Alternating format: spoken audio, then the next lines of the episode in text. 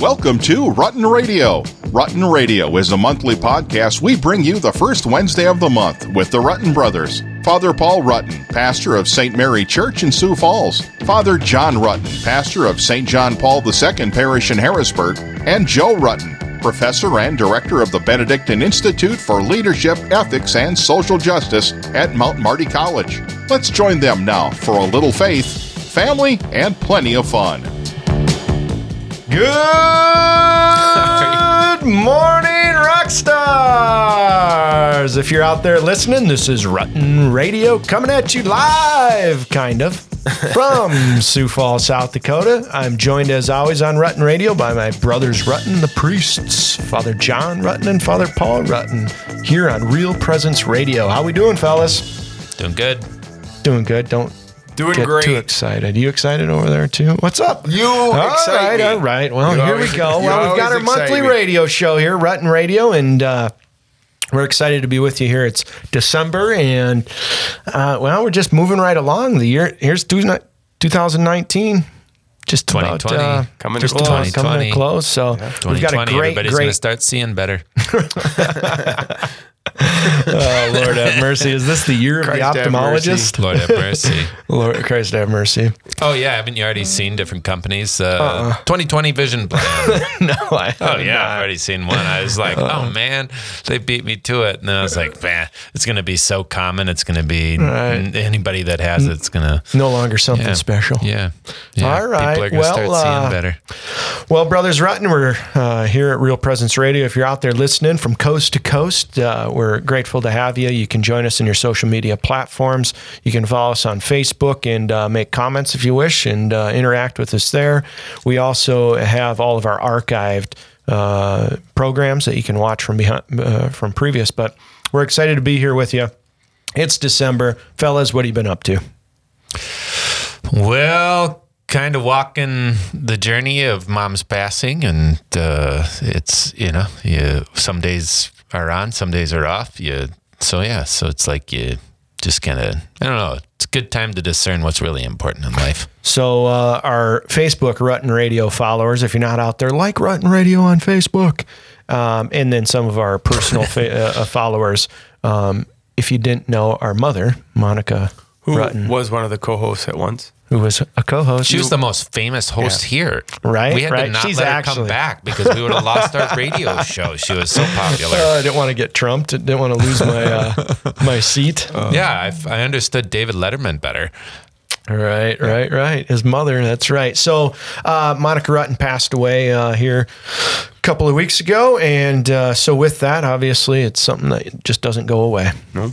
So, Father Paul, what have you been up to, other than obviously mourning and uh, thinking about mom?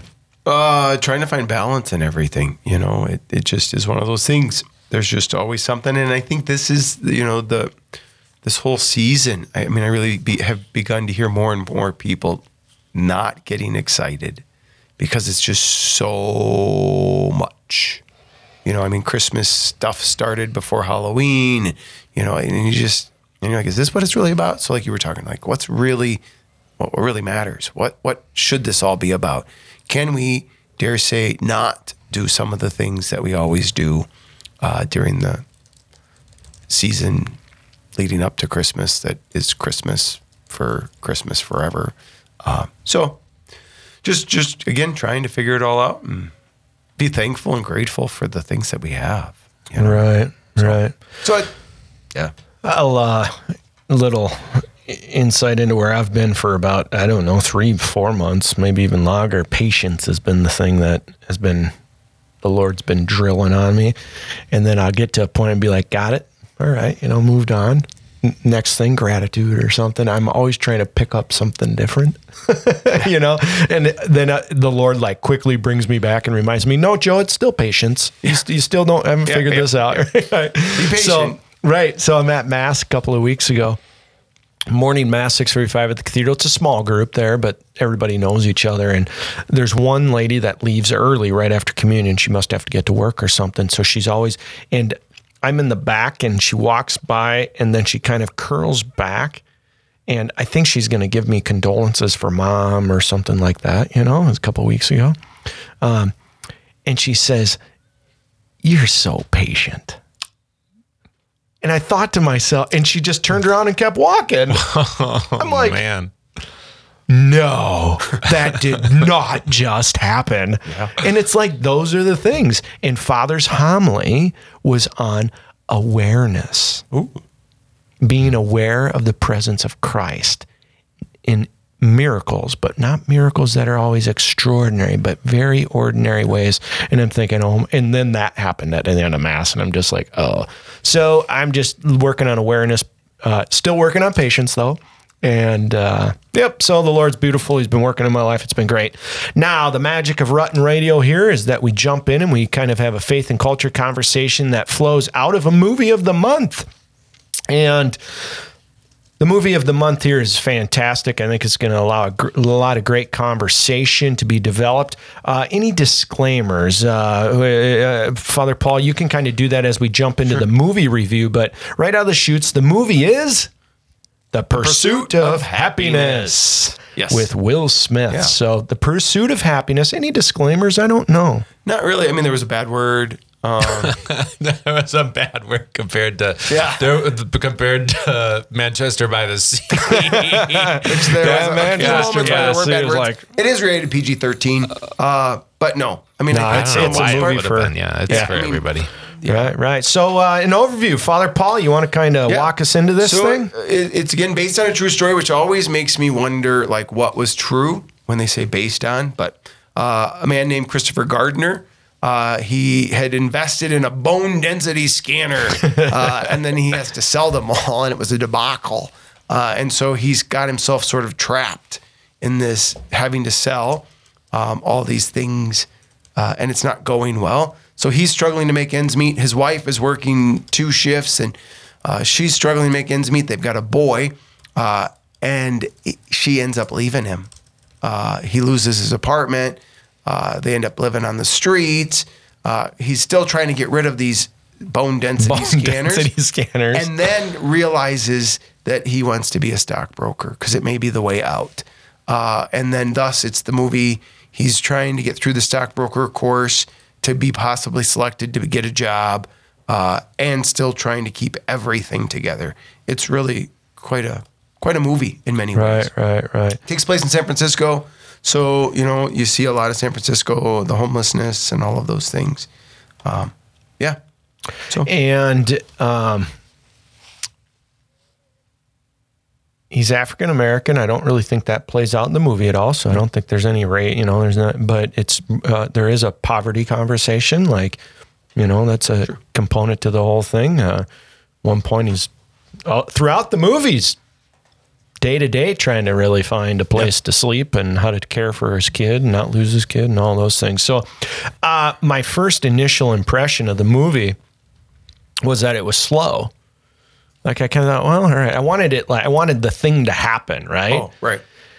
I- boom, you know, here it is, and it just slowly happened. Then I got to the end of it, like, well, that's patience. Lord have mercy. Christ have mercy. Lord have mercy.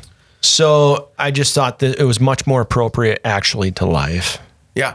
that this isn't a crescendo. This isn't like the Hollywood ending. No, this is just day to day, baby, plotting it out, doing your best. Sometimes it's survival mode. Sometimes you're flourishing. Sometimes you're, you know, and just, I thought that the movie was very human and it was a very normal experience for lots of people uh, to have. So, What they showed was that life happens in segments.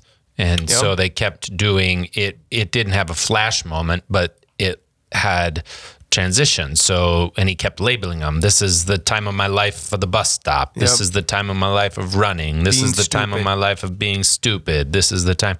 And I thought that was really indicative when when I saw that. And then even thinking about mom passing away and and her, you know their life and our family um, there are segments there are stages of life in which things are certain ways. Yeah. um, and how important it is that people know that. I mean in a way like we've lost the community that just carried the story along.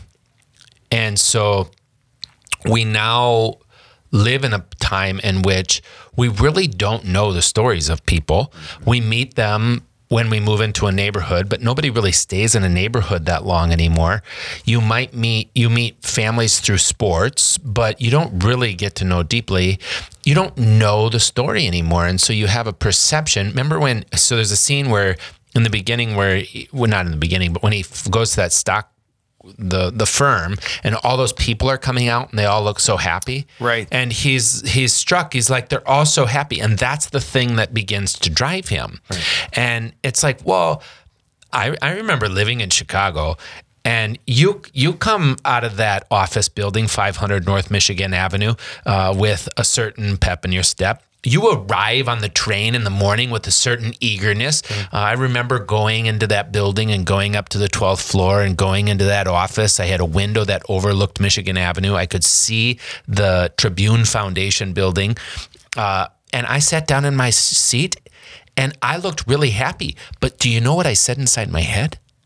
I have arrived. Like the power that moved me wasn't a power that sort of builds community or makes me happy or fulfills me in the long run. It was good for the time, but in a sense, he saw a portion of people's lives. And in a way, this movie showed the full dynamic of somebody's life because there are segments, there are times in which someone needs to know, oh, this is going to pass. My life isn't going to be one in which I'm struggling to pay my bills all the time. Uh, or when life is really good, you know, you kind of need to be reminded that this could pass. and, and in a heartbeat, you could be in a very different uh, situation, family wise, or career wise, or financial wise.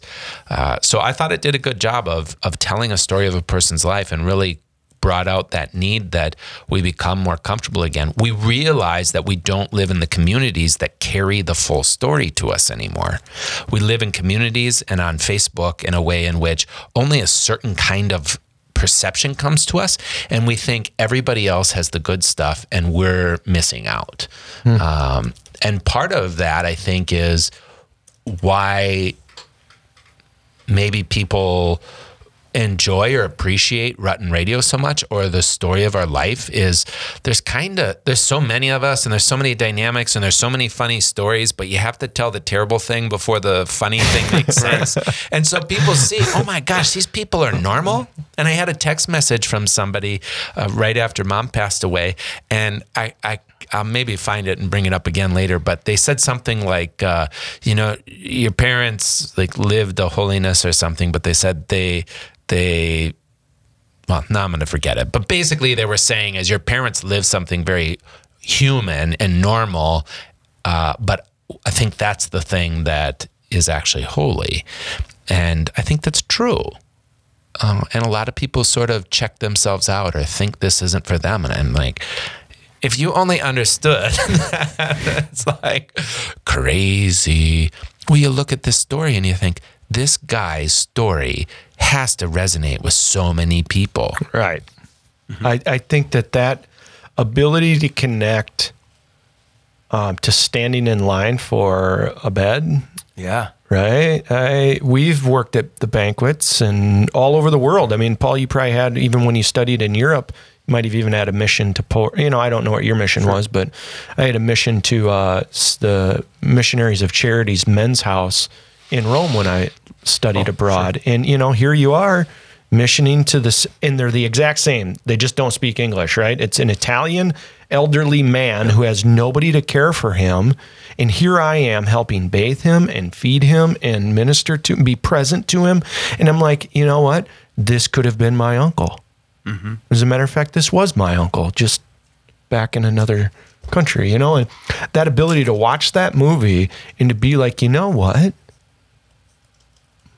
I've got un- uncles that could have been in bread lines, could have been looking for homeless shelter. Did what the what am I talking about? Did Right. you know? And that reality that just says, wait a minute here. All right, what does this mean, and what is this in the big picture of what it means to live a good life? And a fulfilled life, and to have meaning and purpose, like is, mm.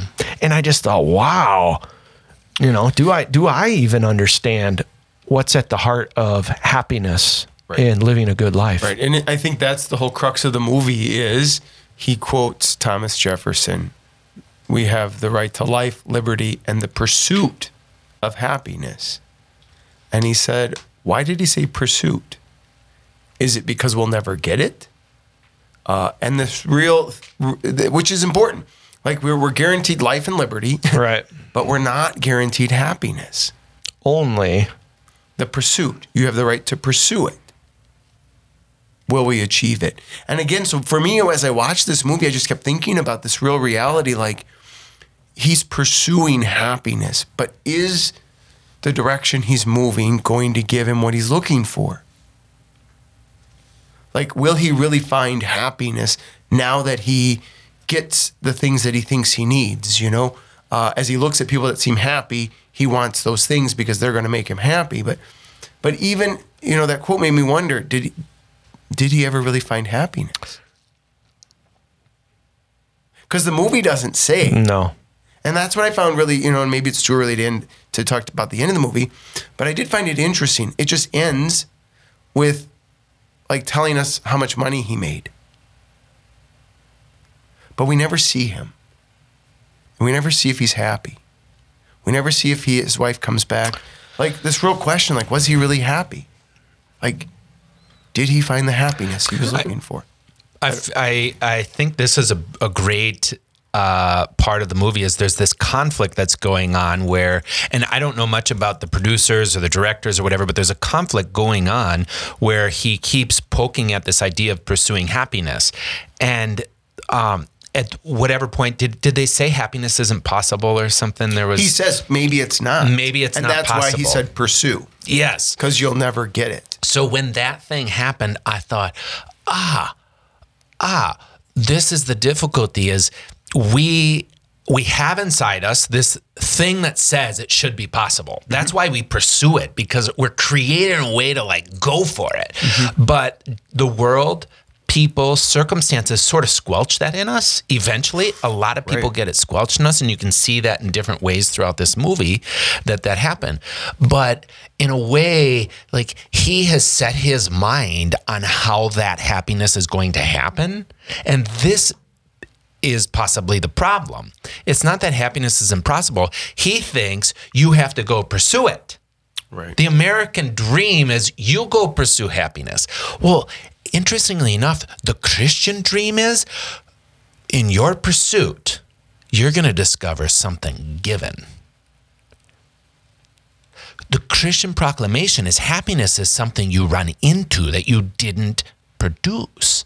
And so it's not that you don't go pursuing, but um, if you're too certain you know the source of where that happiness is going to come from, when it arrives, you just go buy it. And and you miss the thing that actually was bringing what you're looking for. And I saw this distinction between the children and the other movie we, we reviewed some time ago, The Greatest Showman, that the the guy, uh, the the circus guy in The Greatest Showman, when he was in down dire strait and poverty, he saw in his kids something, or the, the I'm sorry, the wife. Right. The wife saw something in his kids that was already there. Will Smith, the character of Will Smith, had a beautiful son and a great relationship. Happiness was already in the kid. And mm-hmm. actually, in the beginning, he said, Yeah, I'm happy too. Yeah. And so it's like, well, maybe you're ruining happiness because you're pursuing something, and it doesn't mean he shouldn't pursue it. But you have to begin from the fact that I already have the thing I want. And I think what he revealed in that was the son really did have happiness. He didn't. Right. The dad didn't. Right. Yeah, I think there's uh, two things. One, I don't want to nitpick. I can, you know, allow the thing to be what it is and appreciate Mm-hmm. what it's trying to tell me. And at the same time, I was challenged because I would never, ever, ever show that video to my students as a way to pursue happiness. Because Because all it is is the glorification of success through work. And I know that that's actually the problem, particularly for men, is that is the pitfall. That's the divided life. They think that the end of all things is money and wealth, is the car. He Right. envied the car. He wanted the box suite at the 49ers game. This was his under- materialism. Well, all 2500 years ago the classics Aristotle would tell us that wealth and power and honor and privilege are not the ends that one ought to pursue to live a good life. And so I was like, I love the movie. It had a good theme. We can learn lots of lessons. If I was actually to show it to students as a true educational tool, I would use it in the negative. And I would say what the story does not tell us is the end. And then what I would have done then is I would have begun running clips of JP Morgan, the true JP Morgan, who lived a terrible life at the end. These great Rockefeller and all these great barons of America, most of them died very poor lives. Personally, they might have even had wealth, oh, but they lived terrible lives at the end. They did not achieve the thing that this movie says actually will bring you happiness. And that's my that was my challenge. I loved it, appreciated it, but at the same time said, "Wait a minute. What I wouldn't tell any of my kids to do is go pursue being a millionaire for you to be happy. I'm not against chasing and being successful, but But don't you think that that was that was the thing that why he said we're only guaranteed the pursuit uh, is because I think if we're honest, he would say you're right. My story doesn't. I don't know that. Then this is the this was the sort of thing. Like there was no pictures. There was no pictures of them after this moment. You know, almost every true story will sort of show you like something later. Oh, uh, you, oh, so what Father Paul is saying is this is a true story, Right. And at the end of true stories that are kind of based on, they always show the picture of their real faces, and they say so and so went on to be Yeah. a chiropractor, or, Right. and, and so they just simply said he made millions, millions of dollars. There's no, but we don't see any, like, so I'm like, okay, well, maybe he doesn't want anybody to know who he was. I don't, you know, I don't know. But I just felt like, I think you're right, Joe. I, maybe he doesn't want his story to be used.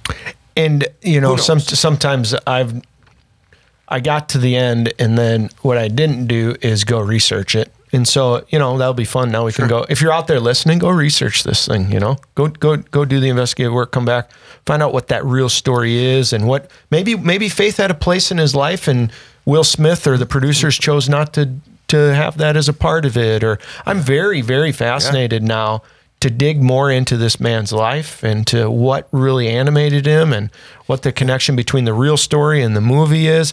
I was very uh, inspired. It made me. It was. I wanted to be a better person after watching the movie. As I thought about it from an educator standpoint, I thought I would only show this in the negative as the thing for which I would tell somebody don't seek these things as the sole goal or end. If you want happiness, wealth in and of itself, fine. Being successful in business, great. Excellence.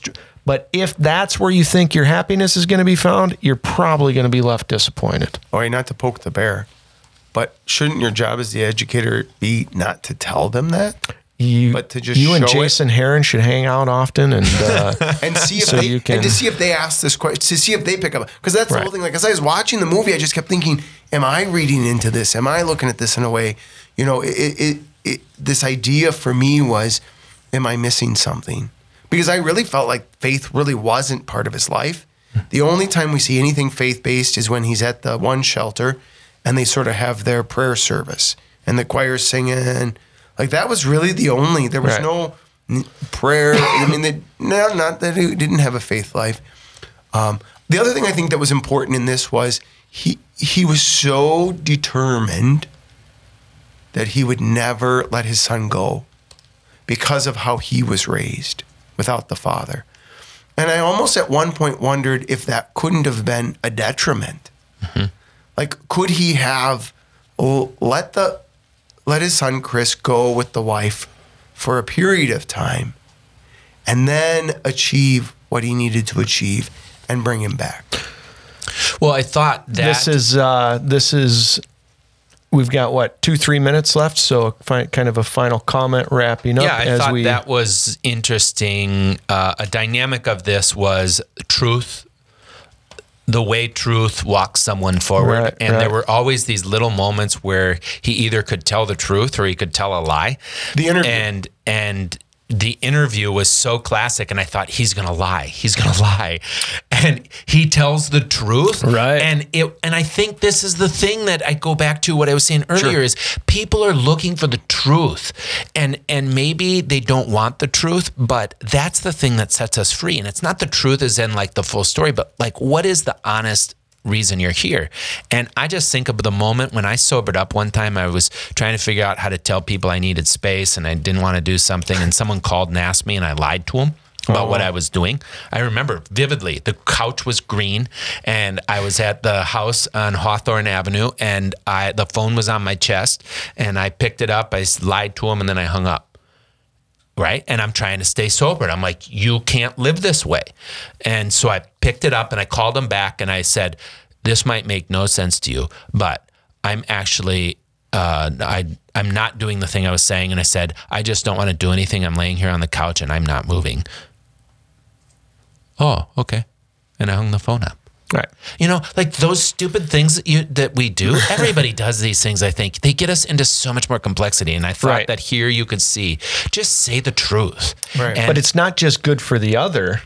It's it- no, good that's what I'm talking about. Right. Yeah, it's Yeah. good for you. It's Right. like that's what I need. Oh, I see. I was Yeah, leading with it's good for the yeah, other. No, but it's, good, for, for- me uh, to to live this way. And so I think that's the case with with the wife. If he would have just been living honestly, I need help. You do this, Yeah. and instead he has to make it himself, and then he ruins the thing. Right, right, right. That's a great, great point. Uh, a minute left here, Father Paul, as we wrap up the first half hour of Rutten Radio, talking about the pursuit of happiness. Absolutely. Uh, again, it's worth watching. You know, the Rubik's Cube. That was one of my favorites, I have to say. I thought of you. Rubik's Cube. Oh, my smart brother. oh, I love the Rubik's Cube. The uh, and it's back. I know. The I Rubik's Isn't Cube is back? Everything from when we No were kids way. is back. Yeah, oh yeah, back. and they've I got have- like five different bigger, versions, and they're bigger, Yeah, and they're but for I just like. have the oh, of course, bigger, better, more. Oh this, yeah, that. they got Yeah, tons yeah. of deals and Well, when they uh, when they come back with the the superstar version of uh, Lite-Brites, you know, let me know. I want a Lite-Brite room. we have light brights. yeah, yeah. I think a it's room. time. So, well, thanks for listening. We appreciate it. We're here in the first half hour. Uh, support our sponsors as we take this short break and stick with us because we'll be right back. You're listening to Rutten Radio on the RPR Network. Don't go anywhere. We'll be back with more of the Rutten Brothers after these messages. My name is Carol Orn, and I'm from Sioux Falls, South Dakota. My daughter, Tara, is attending Mount Marty College. The thing that I really love is that whether you're in sports or not, it's like a family. Everyone cares for every sport, for every athlete, for every student. They also do fun activities. The community as a whole in Yankton, as far as giving discounts to the students, really making them feel welcome and makes them feel a part of their community. Lead, serve, impact at Mount Marty College. Hello, I'm Linda Baldwin with the Mustard Seed Catholic Store here in Sioux Falls. We are now open 9 a.m. to 8 p.m. Monday through Friday and 9 to 5 on Saturdays. We're located at 3709 South Grange, just west of Costco. We stock Catholic books, artwork, saint medals, rosaries, Bibles, parish supplies, plus Mystic Monk coffee and gifts for those special occasions like baptisms, First Communion, and confirmation. I look forward to your visit to the Mustard Seed Catholic Store here in Sioux Falls. My name is Brad List. I'm the father of Nathan List. He started at Mount Marty in 2016. This is a gem underneath their nose that most kids in Yankton don't even realize is there. They don't understand what Mount Marty offers as a school. They offer as helping plan for your future. Example, they're helping Nathan with internships. They're, you know, looking at what kind of jobs can you get. It's good to be close to home. You don't have to come home, but you know it's always there. Lead, serve, impact at Mount Marty College. This is Rutten Radio on the Real Presence Radio Network. Now, back to more faith, family, and fun with the Rutten Brothers. Welcome back to Rutten Radio. We're uh, joined here with our rock star brothers, the priests, Father John, Father Paul, and your host. I guess we're all kind of hosts, Joe Rutten on Real Presence Radio. And we've been talking about the movie The Pursuit of Happiness. And in the second half hour, we kind of take themes from the first half hour conversation of culture and we we thread them into uh, conversations here in the second half hour. And you know what, fellas, I was reading something here and it just made me think, you know what? Maybe we just need to talk about mom. So we lost mom last week, last month. And uh, there's something in here. I, I just quick on the, on the commercial there pulled up something on the real life story of Chris Gardner from from the movie, and here's what it says about his pursuit of wealth of money. It says that he attributes his motivation for success from one defining moment in his childhood. He was 16 years old and he was watching an NCAA basketball game, and the announcer said about two players Artis Gilmore, one of them, for those listening. Uh, Chris said to himself, Wow, one day those guys are going to make a million dollars. And his mom said to him, Son, if you want to, one day you could make a million dollars. It says he absorbed her words, which stuck with him through the decades that followed. And I thought, you know what? I'd be interested to know what words mom said that stuck with you, that you absorbed as you reflect upon this magnificent life that is Monica Rutten? The words that will always come first is when I went to the seminary, she said, when I told her that I was going to the seminary, which was a shocker to me, not to her though. And she said, I remember going up the stairs at 732 West 8th Street, and she was, uh, she was living in that bedroom right to the left um, or she that was her bedroom was right to the left, that big one that faced Prairie, and she said, I told her this, and she said, um, when we were down in Sioux City, sister I think it was Briege McKenna, maybe, or these nuns, whatever. and maybe it was Omaha, but I think it was Sioux City. These nuns came and we went down there. I think Aunt Annie maybe was maybe with her and whoever. And she said, and, and they told me, they said that your sons are going to preach the gospel all throughout the world. And I thought to myself, what are you talking about? I'm like, Mom, I just told you I was going to the seminary. I'm, I don't know what you, this is the last thing I want to do, let alone like hear that you think I'm supposed to like start running around the globe or something. And it just stuck with me. Um, and it was a couple of, of things that sort of it came about was um, when we actually moved mom into Prince of Peace nursing home the day we moved her in shelly had been asking me about putting my homilies online. I was a priest down in yankton. And i was like would you you know no, no, no, I'm not doing that because I have this image of this priest with like the microphone lavalier. Would you do being what? like put, your homilies online. online? And and I just like all I could think of is this like totally I don't know. I have this image of the priest who's like look at me, you know, and I'm like I'm not putting my homilies online.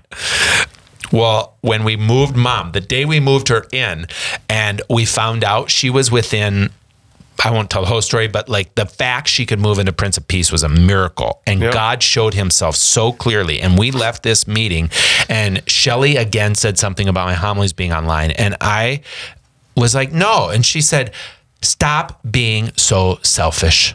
She probably didn't say it like that. But, mm-hmm. and I was like, what? Selfish? this has nothing to do with being selfish. This has to do with being self centered. I don't want to be self centered. And she said, you know, not all of us get the benefit of hearing a homily that helps us all the time. Stop being so selfish. Hmm. Wow. And I said, okay, this is the compromise. If I'm ever sent to a parish and they record their homilies, I will not stop recording. And so then my homilies will be available online. But I'm not going to start doing it on my own.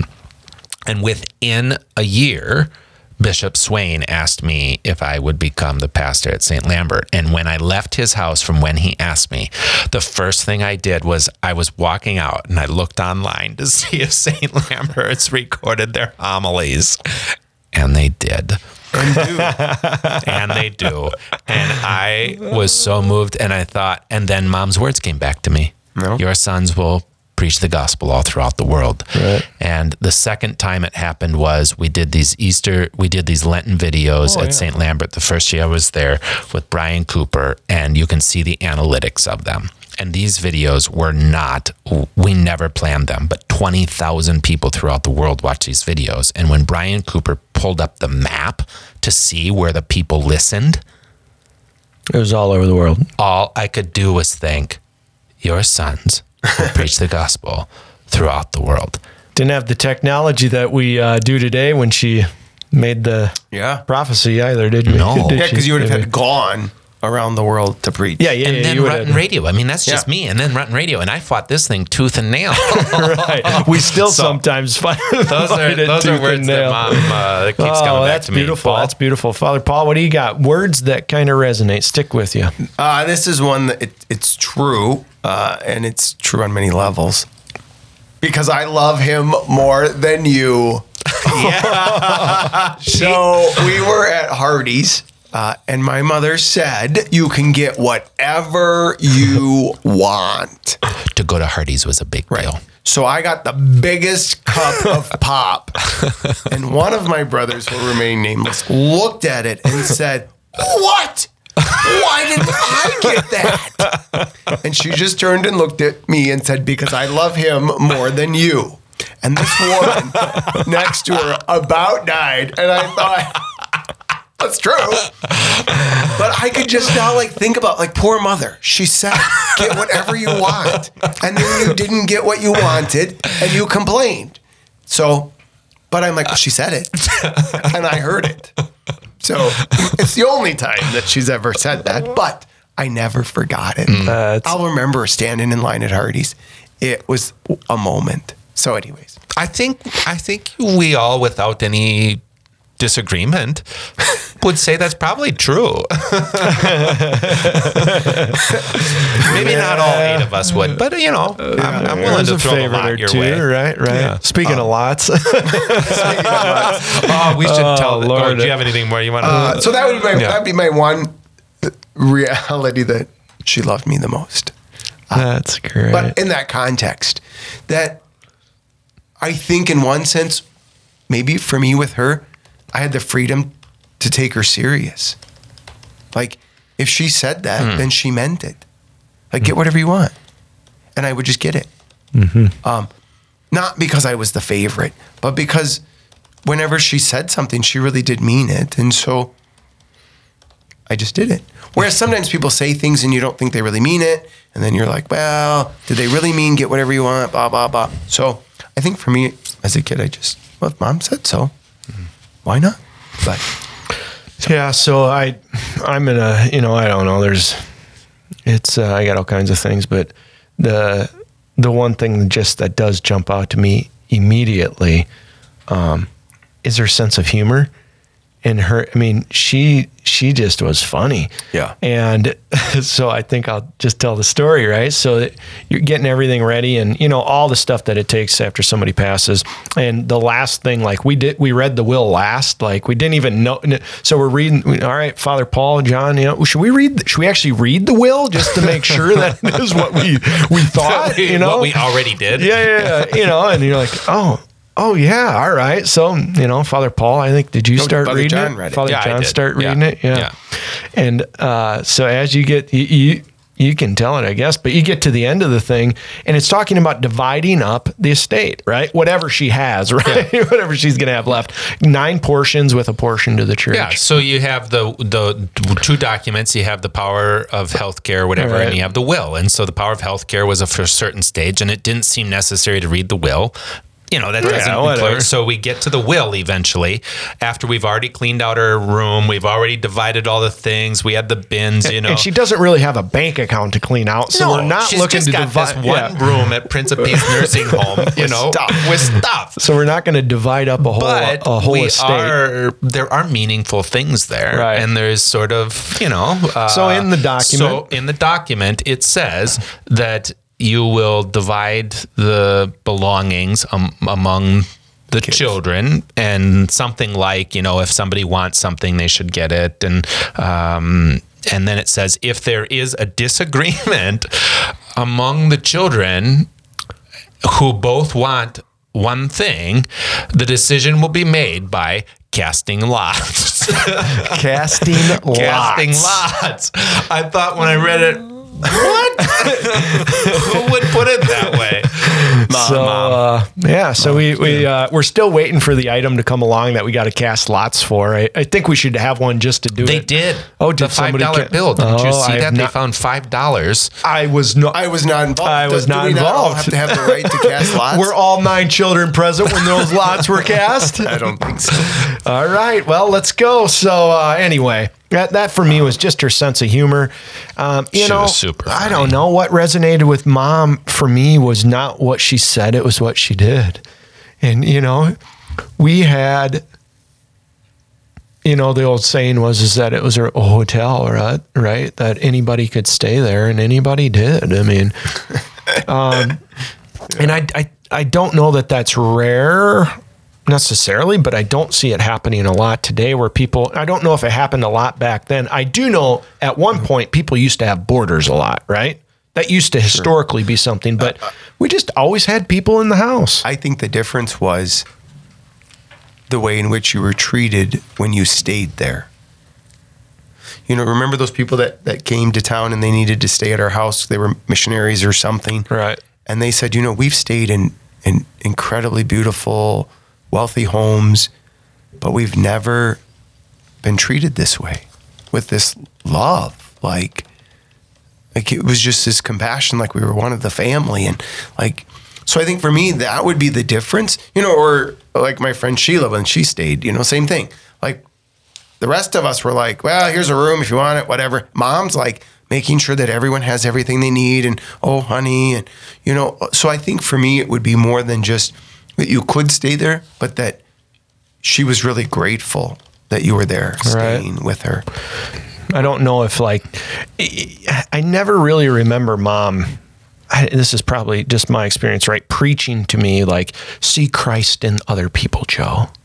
Oh no, she just did. She just did it. She just did, right? And that's even dad, mom and dad seemed to be that way. I never really felt like they proselytized or like evangelized like we would think about today, like evangelization and catechesis. But they were involved in prayer groups and they they led their family in prayer and but they just lived this thing, right? As mm-hmm. broken as they were, it wasn't always perfect. Sometimes we did it better than others. And I just think that what sticks with me is this that I now look back and I make decisions based upon what I recall and remember from what they did previously. And it's not just them. I was with Tom one time and we were driving down the street in the truck and I was in high school maybe and he would have been a little bit older but and we were driving down Western Avenue 37th Street and an elderly gentleman on a bicycle that had groceries had tipped over. And we saw it and of what's of course what's Tom do? Stops. Yeah, you pull over, you jump out, you help the guy, right? Like, of course, what else are you supposed to do? Well, lots of people wouldn't stop.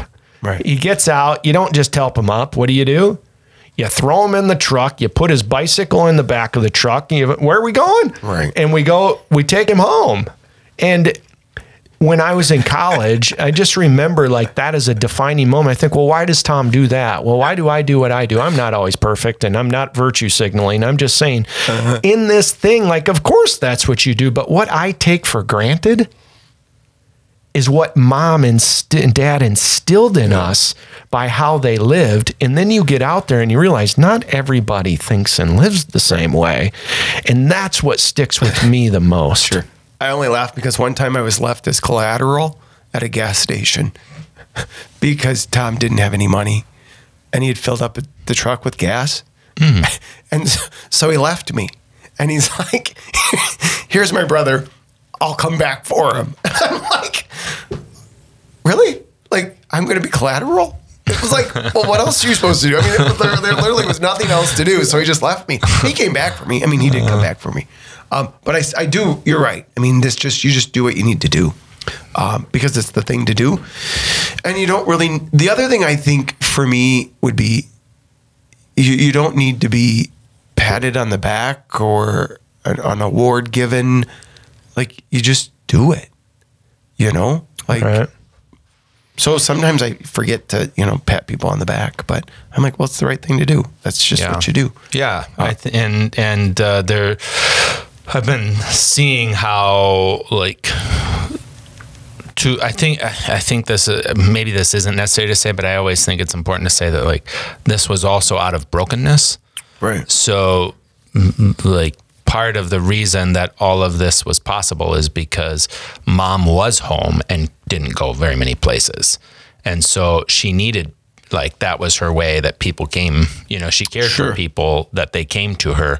Um, And that there was, like God used her brokenness in that place that she couldn't get out, that she had mental illness, that she struggled with life in a lot of ways, was was her means with which she had this huge desire open to whoever came.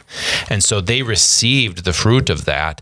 And the reason I think that's important is because people can be thinking now I got to like get holy and get better and I got to open myself to people. No, Right. like you just like keep praying, keep looking what what is God doing in you? Where are you where are you being used? Um, and mom was being used in the thing that she probably liked the least.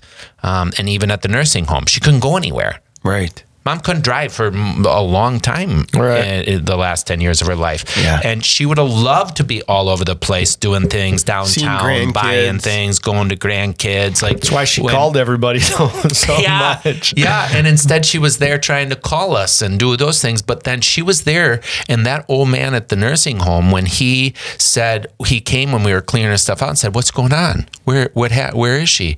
And and I said, "Oh, you don't know she passed away." And he was so sad.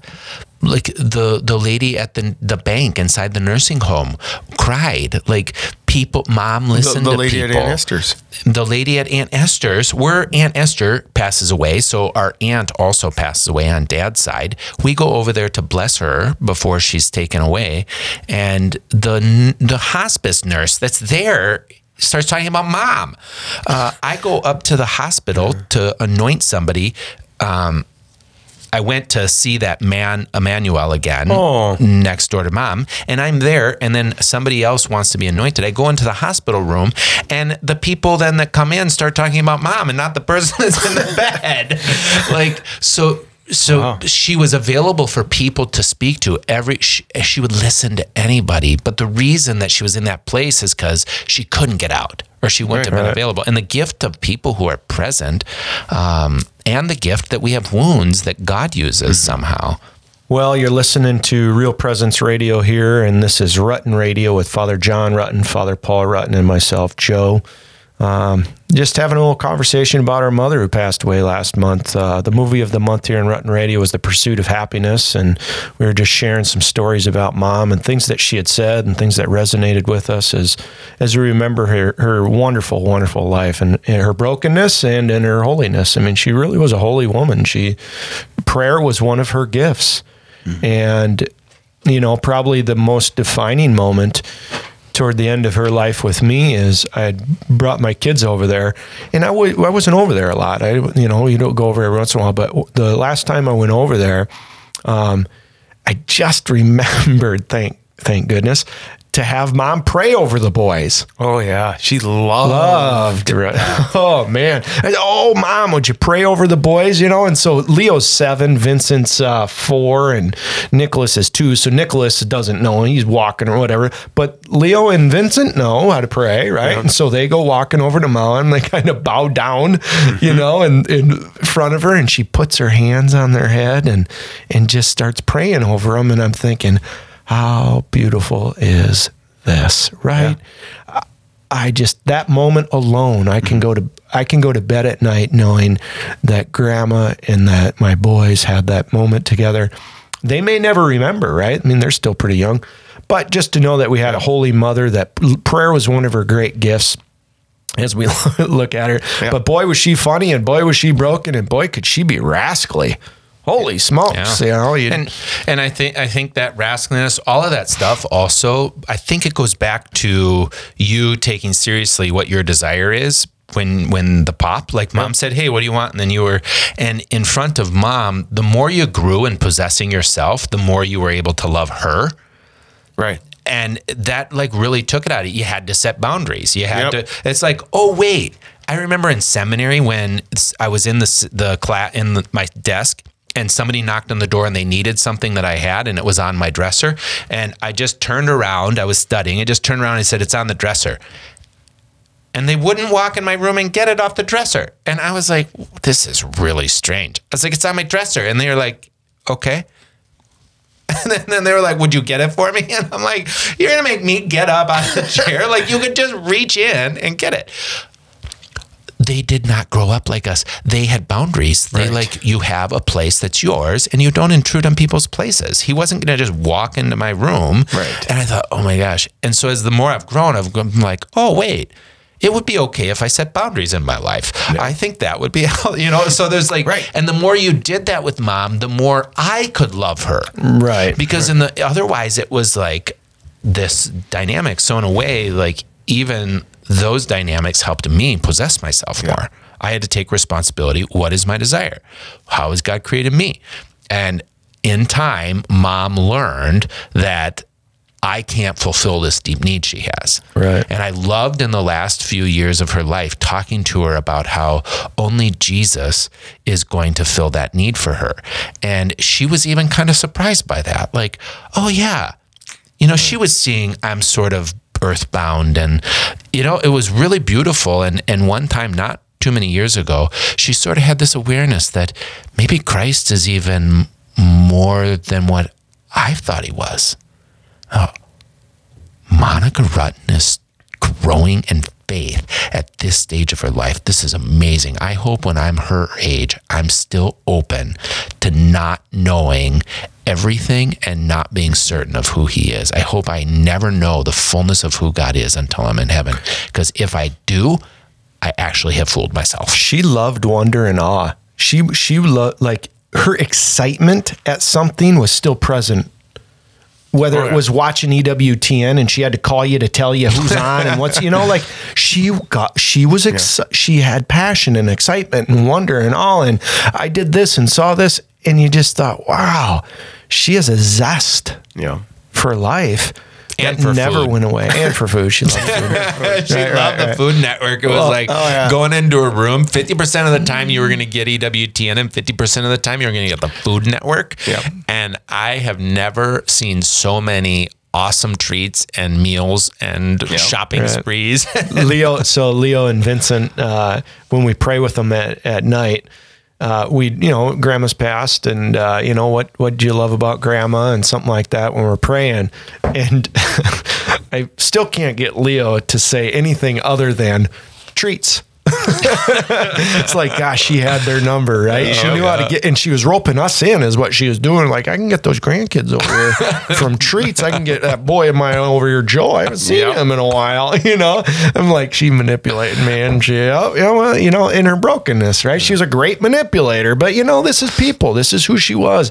I loved her authenticity. She just was what she was. She, any, uh, uh, little key. I know a lot of us out there listening. We probably have you know our own loved ones that have passed. But do you got a keepsake or a picture? What's something that you have that you're like, boy, I'm really glad I have that. Or what's what's a memorial that you have that you sm- just brings her to you, brings her present. when dad was dying, after dad died, immediately after he died, she gathered all of the kids into the living room and she began to read uh, The Velveteen Rabbit, which was a book she had given to him almost 20 years earlier.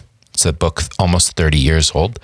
And uh, somehow I ended up with it. Um, Because we didn't have to cast uh, lots for that. yeah, we didn't have to cast lots.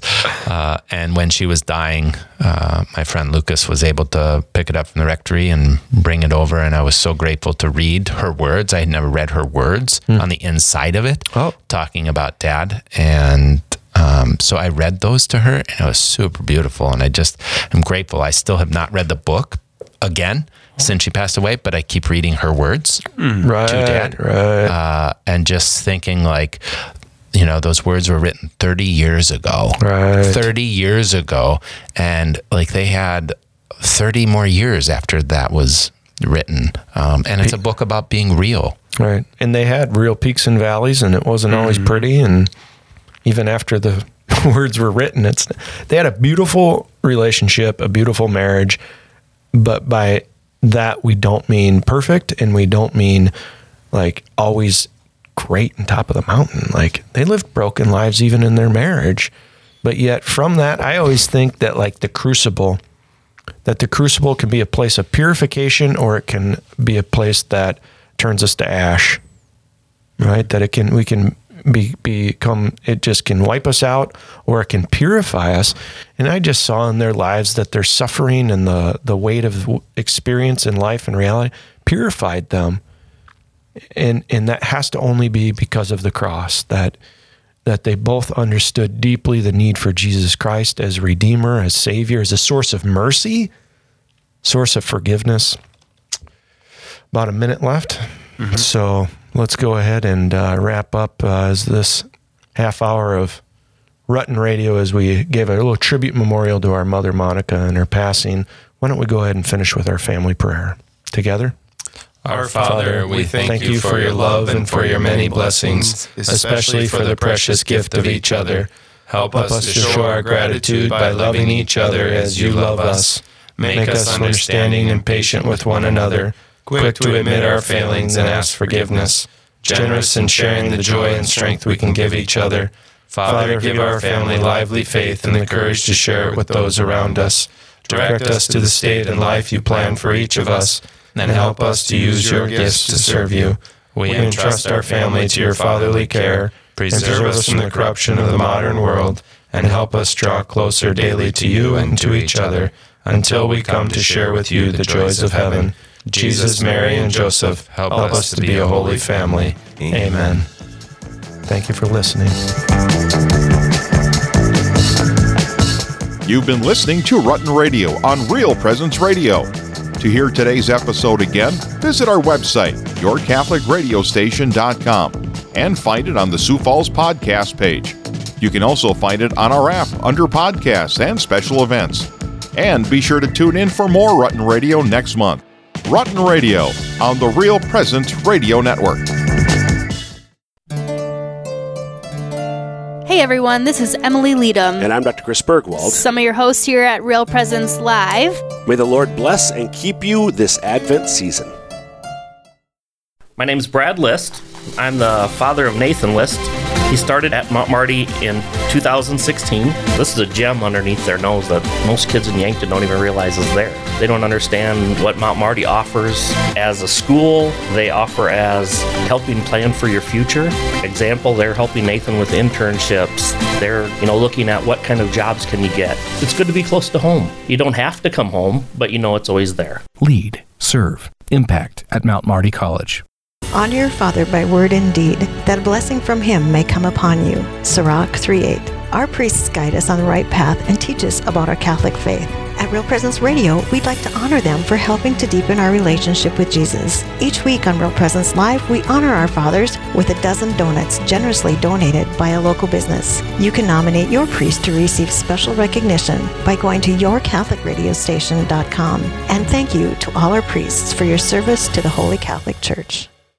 Hello, I'm Linda Baldwin with the Mustard Seed Catholic Store here in Sioux Falls. We are now open 9 a.m. to 8 p.m. Monday through Friday and 9 to 5 on Saturdays. We're located at 3709 South Grange, just west of Costco. We stock Catholic books, artwork, saint medals, rosaries, Bibles, parish supplies, plus Mystic Monk coffee and gifts for those special occasions like baptisms, First Communion, and confirmation. I look forward to your visit to the Mustard Seed Catholic Store here in Sioux Falls. My name is Carol Orn, and I'm from Sioux Falls, South Dakota. My daughter, Tara, is attending Mount Marty College. The thing that I really love is that whether you're in sports or not, it's like a family. Everyone cares for every sport, for every athlete, for every student. They also do fun activities. The community as a whole in Yankton, as far as giving discounts to the students, really making them feel welcome and makes them feel a part of their community. Lead, serve, impact at Mount Marty College. Did you know you can listen to the RPR network when you're on the go? Just search for Real Presence Radio in your App Store. Listen live to any station across the network at any time, so you can stay connected to your local community from wherever you are. Plus, if you miss a program, The Real Presence Radio app is your one stop shop for local and national podcasts, including our signature show, Real Presence Live. The Real Presence Radio app, with you every step of your faith journey. This is Father Tim Smith. And Chris Euler. And we're some of your hosts from Real Presence Live, and we are praying that you have an amazing Advent as we wait the coming of the King Jesus. Amen. May the Lord bless you in your time of anticipation and fill you with so much joy as their King is born.